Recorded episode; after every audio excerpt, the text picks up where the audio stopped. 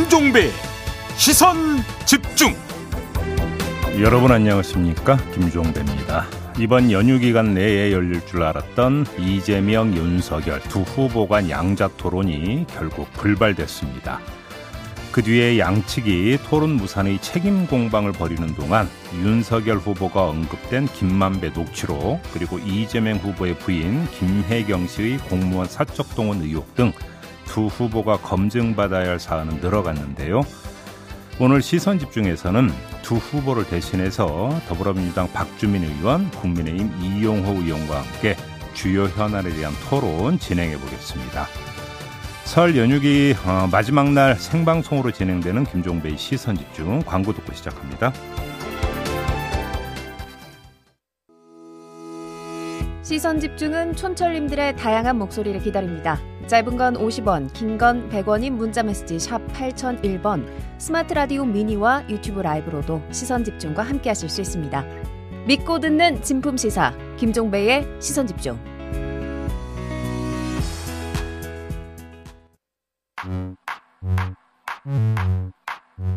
뉴욕에 뉴욕 타임즈가 있다면 시선 집중에는 JB타임즈가 있다 촌철살인 뉴스 총정리 JB타임즈 더 막내 작가와 함께 시선 집중의 문을 열겠습니다. 어서 오세요. 네, 안녕하세요. 더마카입니다. 음, 네. 우리 촌철님들 새해 복 많이 받으시고요. 지금 제이비도 새해 복 많이 받으시라는 인사가 많이 달리고 있습니다. 네, 우리 촌철님들 새해 강령하시기 바랍니다. 복도 많이 받으시고요. 네, 토끼님이 오늘도 녹화 방송인가요? 하셨는데 오늘은 생방입니다. 생방입니다. 네. 매누님이 새벽을 여는 시선 집중 올해도 늑장 부리지 않고 삐딱하게 달려주실 거죠? 종배형 더마까 수고해줘요. 네. 네. 그리고 동접 1만 복 받으세요 라고 인사해 주셨습니다. 어유 고맙습니다. 그리고 6873님이요. 아주 오랜만에 세상에서 제일 편한 자세로 시선 집중 듣습니다. 설 밥상머리 토크는 대선이 주제였지만 음. 공통적인 말은 인물이 없다는 것이었습니다. 아, 밥상머리에서 이제 나왔던 네. 이야기가. 근데 가장 편한 자세로 들으시면 혼나실 텐데. 왜요? 청소 이런 거 하셔야 될 텐데. 아직은 이른 시간이니까. 뒷정리 많이 하셔야 될 텐데 연휴 뒷정리 되지 않을까요? 시선 집중 듣고 열심히 움직이시면 될 것 같고요. 그리고 밥상머리 토크에서 어떤 얘기들이 오고 갔었는지 뭐 그거는 저희가 2, 3부에서 길게 한번 얘기를 나눠보도록 근데 하시죠. 요즘은 그 밥상머리에서 정치 얘기를 가급적 안 하려고 노력하는 분들도 많더라고요. 네. 왜냐하면 너무 생각이 달라갖고 그 기분 좋은 연휴 그러니까 기분 망친다고 음. 일부러 피하는 분들도 많더라고요. 네. 음. 제이비 집은 어떤가요? 뭐 저희는 평소 워낙 과묵하기 때문에 그래서 사실은 그 정치권에서 이제 그 명절 여론 시장 얘기를 많이 하잖아요. 네. 사실 이것도 옛날 버전인 측면이 좀 있어요. 음, 넘어가겠습니다. 아무튼 네. 네, 알겠습니다. AS 타임부터 갈까요? 네. 지난주 금요일이었죠. 저희가 정경심 전 동양대 교수에 대한 대법원 판결을 좀 짚었었는데요. 징역 4년형을 확정하면서 핵심, 핵심 쟁점이었던 동양대 PC의 증거 능력을 인정한 부분도 음. 분석을 했었습니다. 음, 그런데 이 PC에 대해서 좀 다시 짚을 부분이 생겼어요, 제일이. 네, 좀 약간 사실과 다르게 전달된 부분이 있습니다. 그러니까 동양대 PC가 어, 정경심 전 교수가 사비를 털어 구입한 게 아니고 학교가 지급한 PC다. 이렇게 이제 말하는 대목이 있는데요. 네. 이게 반론이 제기돼서 사실관계를 좀 확인을 해봤더니 연구실 PC가 있고 강사 휴게실 PC가 있었다고 합니다. 음. 그러니까 연구실 PC는 학교에서 지급한 게 많지만 이 대부분 판결에서 문제가 됐던 그 PC는 연구실 PC가 아니라 강사 휴게실 PC고 네. 그 강사 휴게실 PC는 2012년에 정경심 전 교수가 지인으로부터 선물을 받은 PC다. 그러니까 소유권이 이렇게 되면 정경심 전 교수에게 있다는 이야기가 되는 거겠죠. 네. 이러면 그 소유권이 분명히 정경심 전 교수한테 있어야 될 것 같은데 대부분 판결 어떻게 나온 거냐? 이게 좀 이렇게 돼버리면 이제 다시 또 이제 그 조명을 해야 되는 이야기가 되는데 아무튼 대법원에서는 3년 동안 방치했다면 이 관리의 역할을 포기했던 거다. 뭐 이런 해석을 이제 했던 건데 이거에 대해서 또 조국 전 교수 측은 방치가 아니라 보관이다. 음. 또 이런 주장을 폈다는 점까지 함께 좀 전달을 해드리겠고요. 아무튼 강사 휴게실 PC는 학교가 지급한 PC가 아니라는 점, 네. 요 사실관계를 좀 바로 잡도록 하겠습니다. 좀 더 면밀하게 사실관계를 전해드려야 됐었는데 좀 저희가 부주했던 것 같고요. 죄송하다는 말씀도 함께 드리겠습니다. 네, 네. 이렇게 마무리를 하고요. 네. 뉴스와 분석이 함께하는 제이비타임즈 오늘 주목할 뉴스들을 챙겨드리겠습니다. 네. 첫 번째 뉴스는 뭔가요? 양자 토론이 무산이 되지 않았습니까? 아, 어, 네. 근데 뭐 그 다음에 열기가 더 세던데요. 양측이 오가는 공방이 네. 토론을 뭐그 넘어서는 열기로 지금 진행이 되고 있지 않습니까? 그 목소리들 한번 좀 들어보시죠. 저는 뭐 작년부터 토론을 하자 그러길래 이거는 이제 허세라고 봤고요. 자료를 들고 오지 마라. 아 제가 본인이 결제한 서류 이런 거 다 가지고 가야 되지 않겠습니까? 보좌진이 써준 모범 답안 없이는 국정이나 정책에 대해서 토론할 능력이 없다니 참으로 딱합니다. 자료 없이 정정당당하게 준비를 열심히 해와서 그 준비된 바를 보여드리면서 토론하자는 거단 하나였습니다. 검사가 범죄인을 취조를 할 때 자료 없이 취조를 합니까? 범인이 아니라고 하면 무슨 근거로 취, 추궁을 합니까? 네. 어, 엄청 뭐좀 뜨겁죠. 네. 서로 그러니까 내탁 공방을 좀 하고 있는 상황인데요. 근데 포인트를 확실히 잡고 있습니다. 양쪽 모두. 음. 그러니까 윤석열 후보 측은 대장동을, 그다음에 이재명 후보 측은 국정 운영 능력을 지금 부각시키려 하고 있는 거 아니겠습니까? 네. 상대 공격하는 걸 보면 더 구체적으로는 윤석열 후보 측은 대장동 관련 혐의점을 음. 그다음에 이재명 후보 측은 국정 운영 능력과 관련해서 기본기를 지금 부각시키고 있는 거죠. 혐의점이 있다와 기본기가 없다. 네. 이렇게 지금 상대를 공격을 하고 있는 거죠.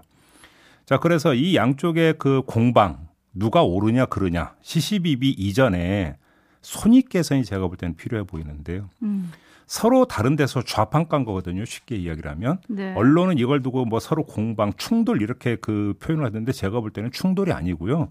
서로 다른 그 목에다가 지금 좌판 깔았다. 오. 오히려 이렇게 보는 게 좀 맞을 것 같습니다. 왜 그러냐면 충돌이라고 한다면 동일한 어떤 그 이슈를 놓고 찬반이 갈리면서 맞부딪힐 때 그게 충돌이 되는 건데 그렇죠. 서로 지금 포인트를 다르게 잡고 있는 거잖아요.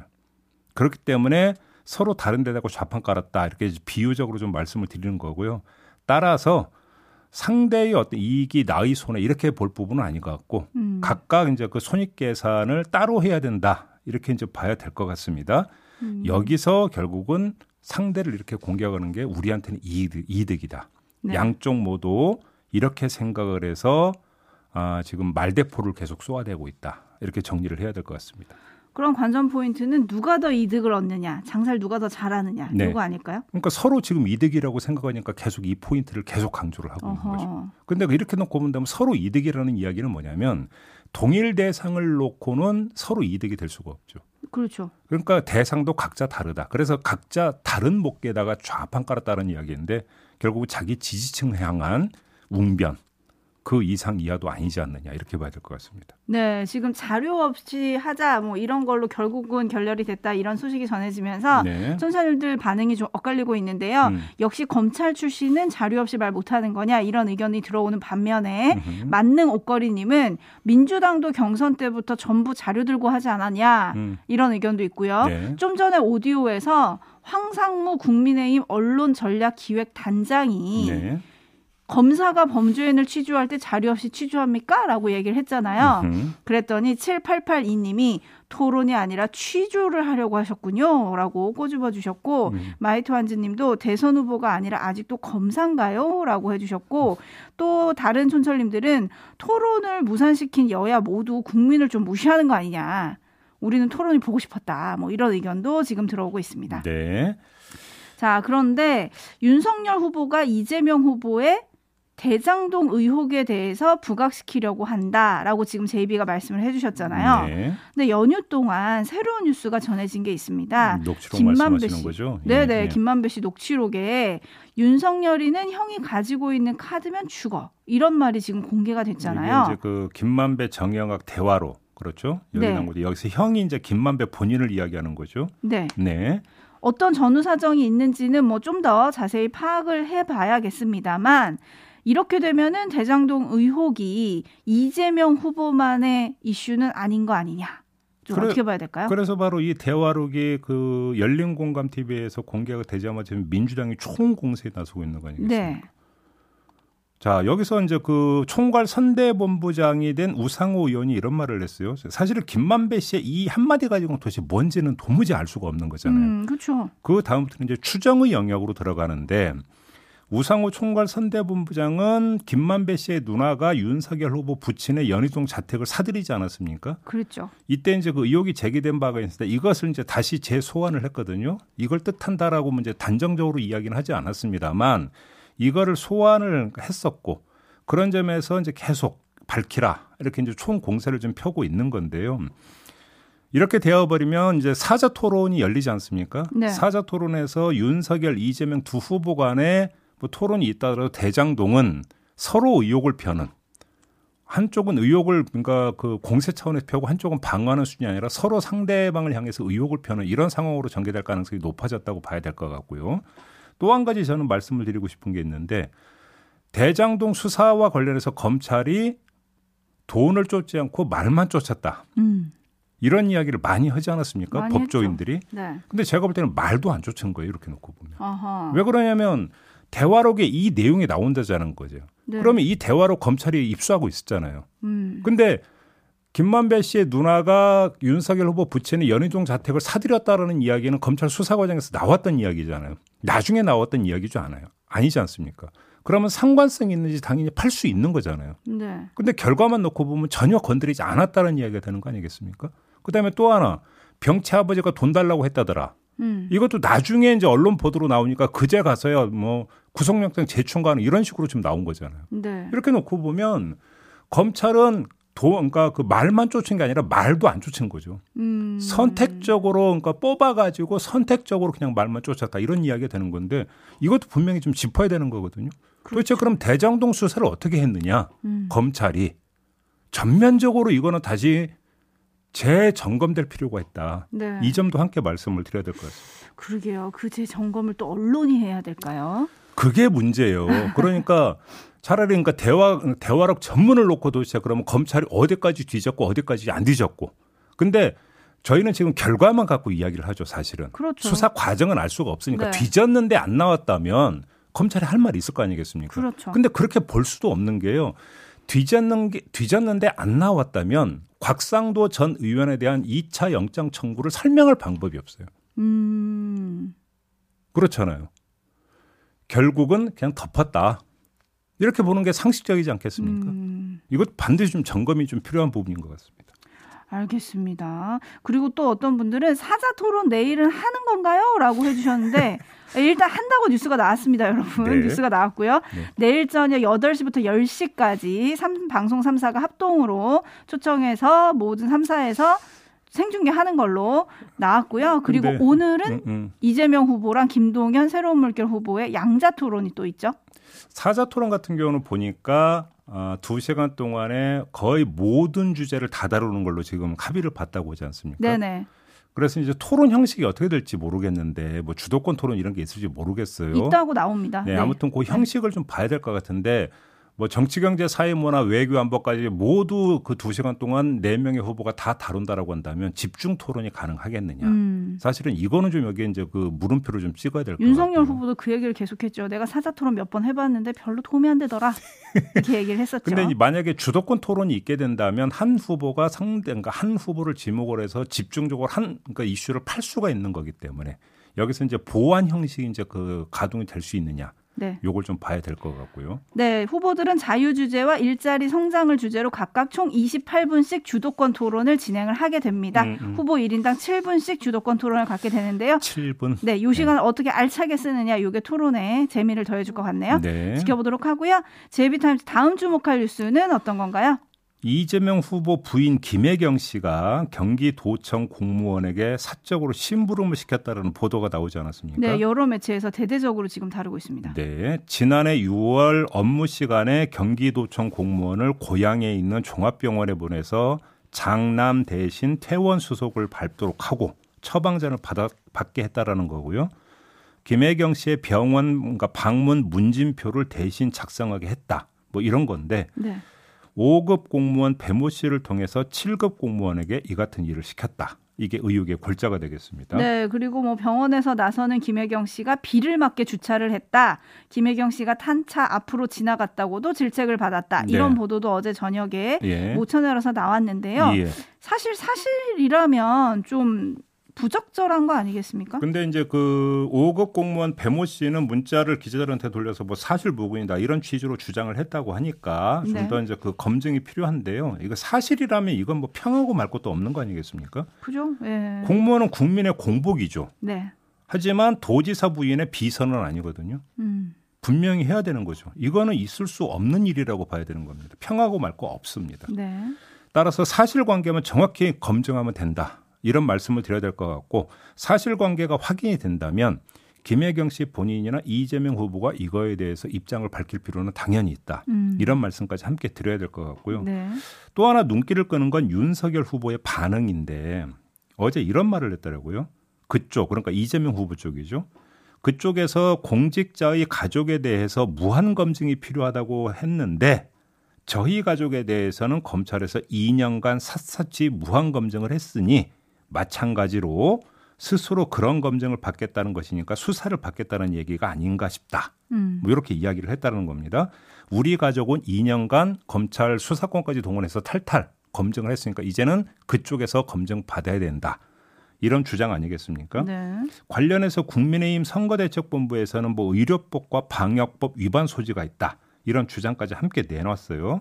경우에 따라서는 사법 쟁점화하겠다라는 의도 이렇게도 해석을 할 수가 있을 것 같은데 자 이렇게 되어버리면 이제 확전이 되는 것 아니겠습니까? 음. 확전이 되는 건데 이렇게 되면 양쪽 후보의 유불리를 좀 따져볼 필요가 있을 것 같습니다. 어허. 이건 왜 그러냐면 확전이 되어버리면 김혜경 씨의 어떤 처신의 부적절성을 두는 단, 단독 의제가 되는 게 아니라 세트가 되어버리는 거죠. 다시 김건희 씨가 또 소환이 된다는 겁니다. 음. 이러면 네. 이제 이렇게 되버리면 뭐가 이제 그 작동이 되냐면 여론 저울이 작동이 되게 되는 거죠. 그러면 어느 쪽이 더 무거운가 음. 이렇게 되는 거기 때문에 과연 확전을 할 것이냐. 요거가 이제 또 하나의 이제 그 관전 포인트로 부상이 된다. 이런 네. 말씀까지 드려야 될 것 같네요. 네, 그런데 이제 연휴 내내 보도가 좀 나왔는데 어쨌든 지금까지는 이재명 후보 측 입장은 안 나오고 있습니다. 그러니까요. 네, 이게 좀 궁금하긴 한데요. 음. 9020님이 그래서 이재명 후보도 김건희 씨 의혹에 대한 공세에 소극적이었던 건가 점점점 보내주셨네요. 네. 이번에 참 두 후보가 공통적으로 리스크를 안고 있는 게 좀 여러 가지가 있는 것 같아요. 그러게요. 이게 또 어떤 영향을 미칠지 음. 조금 더 지켜보도록 하겠습니다. 네. 뉴스와 분석이 함께하는 제이비타임즈 다음 주목할 뉴스는 어떤 건가요? 아, 연휴 기간에 또 사고가 나- 발생하지 않았습니까? 네. 삼표 산업의 경기 양주시 석재 채취장에서 매몰 사고가 발생을 했어요. 노동자 세명이 매몰이 되는 일이 있었는데 두명은 사망한 상태로 발견이 됐고요. 한 명은 아직 찾지를 못하고 있습니다. 네.